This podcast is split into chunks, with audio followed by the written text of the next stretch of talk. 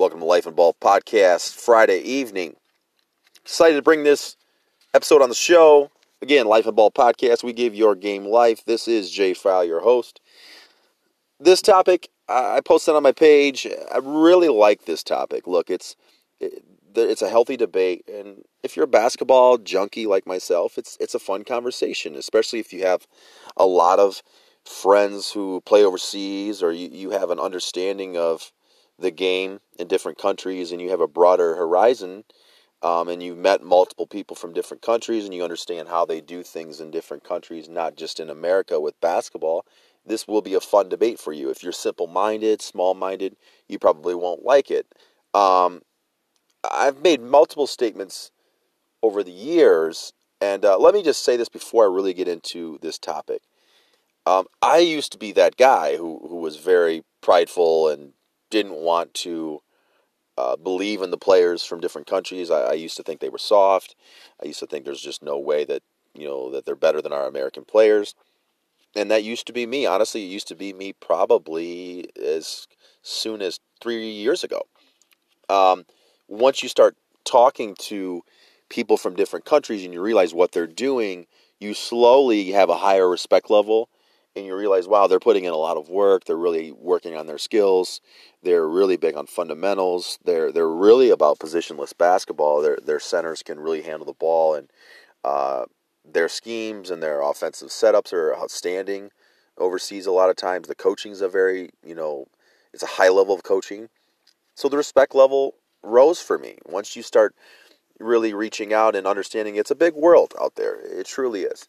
My topic was basically would you if you had a choice and you had to pick a player and I guess I didn't say it correctly if you were a pro coach and you had to pick a player let's just say the rules are different in America anybody can go pro whenever they want in the NBA and my statement was would you pick the best player at a certain country versus the best player in his class uh, in America. An example could be Zion Williamson versus Luka. That's a people would say well, that's a crazy debate. We'll take Zion. Well, I don't know if it's that easy. I mean, if you really think about it, obviously Zion played for Duke his first year.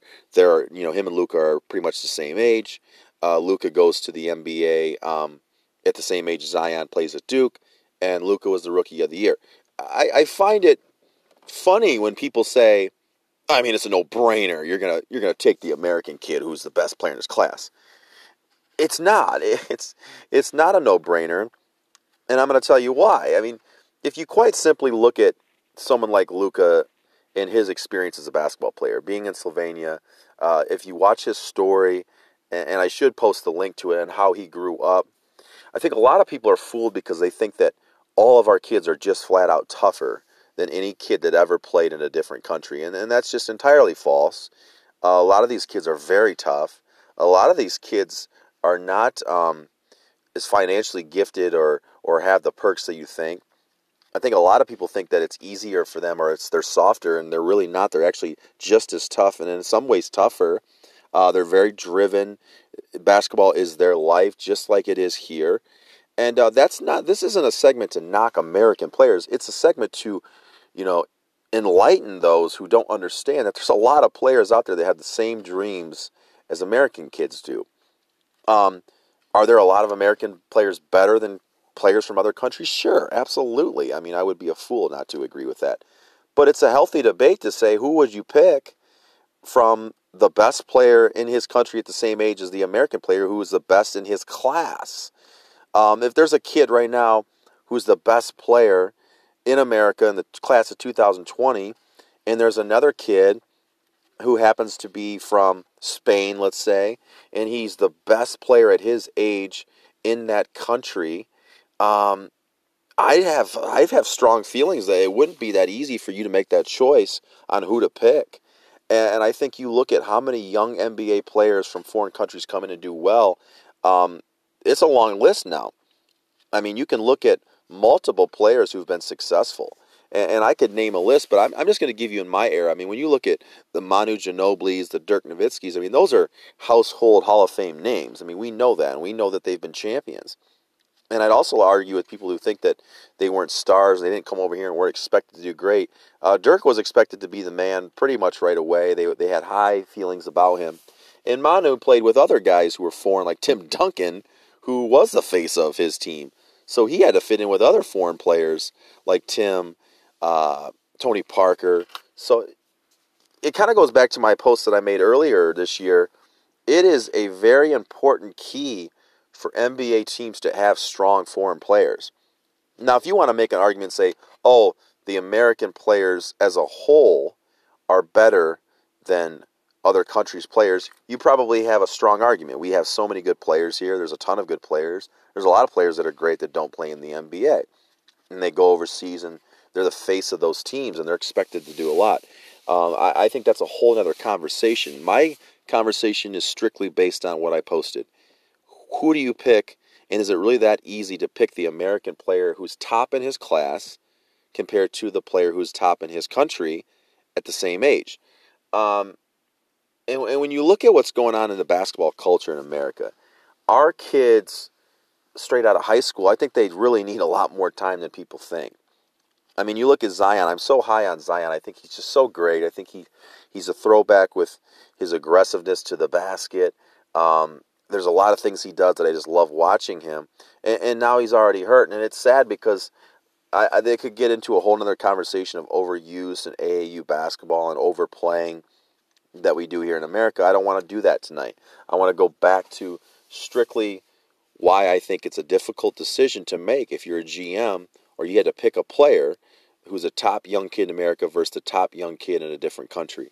These young kids in some of these other countries are playing for clubs and learning from pros and playing against pros at a very young age. They put their life into it um, as much or more sometimes than American kids do. And we can't not think that. Number one, I think it's great for the NBA. I think the more foreign players, it makes the game diverse, it makes it a global game, and I think that's powerful. I want the NBA to be so global that, I mean, it's just got so much attention that basketball never dies, which I don't think we're even close to it ever happening. But I think this is a strong conversation because you have to look at all the things that occur with how these players are developed in these other countries and how they're playing against grown men earlier and they're more seasoned because of that experience. They're just as tough as our young kids. And I would argue that I don't think our young kids are ready for the NBA NBA at all at a young age. I think one or two years is much needed for the college level because that's honestly the first experience where they're playing against men. Again, I repeat, the first experience for college uh, kids where they're playing against older 21, 22 year old men now because these are uh, young kids who've turned into men with the strength and conditioning. They're stronger now. So you're finally on a level playing field where your skill and talent is high, but now you're playing against older, stronger players. Where in our AAU culture, it's 15U, 16U, 17U. And honestly, the most competition that these kids get in America at the young ages are prep school basketball, where they're playing against the absolute best. Where in high school, uh, because of the rules and the regulations, uh, I just don't think it's as competitive. I really don't. Is it good basketball? Is it great sometimes? Sure, absolutely. But to say, oh, our younger American players are for sure an easy pick for an NBA coach or GM compared to the best player in his country is asinine. I mean, it truly is because you really got to look at the full spectrum here. And I think that's why a lot of these GMs, coaches love the foreign player. They know they're probably going to be ready. They know they've worked hard and they know they've seen physical competition at a very young age. So that will be another topic I jump into why young kids out of high school in America, they don't need the NBA. I mean, a Zion, sure. That's a dime a dozen. I mean, absolutely. He's just so talented and so athletic. Sure, he's ready right away. The LeBron James, yes. Your top top kids, sure. You know that that that's you know that that's going to happen. But I think nowadays in 2019 and 20, I think it's even more so close or the closest it's ever been where these young kids in different countries are maybe more suited for the NBA earlier than the American kid. So, hey, this is a conversation. I want to keep it going. Uh, it's fun. Hey, it's healthy debate. There's nothing wrong with having your opinion. Tune in always. Life and Ball Podcast. We give your game life. You can listen on Spotify. Hey, look it up. Life and Ball Podcast. Share, like, comment, give me your feedback. Let's keep the conversation going.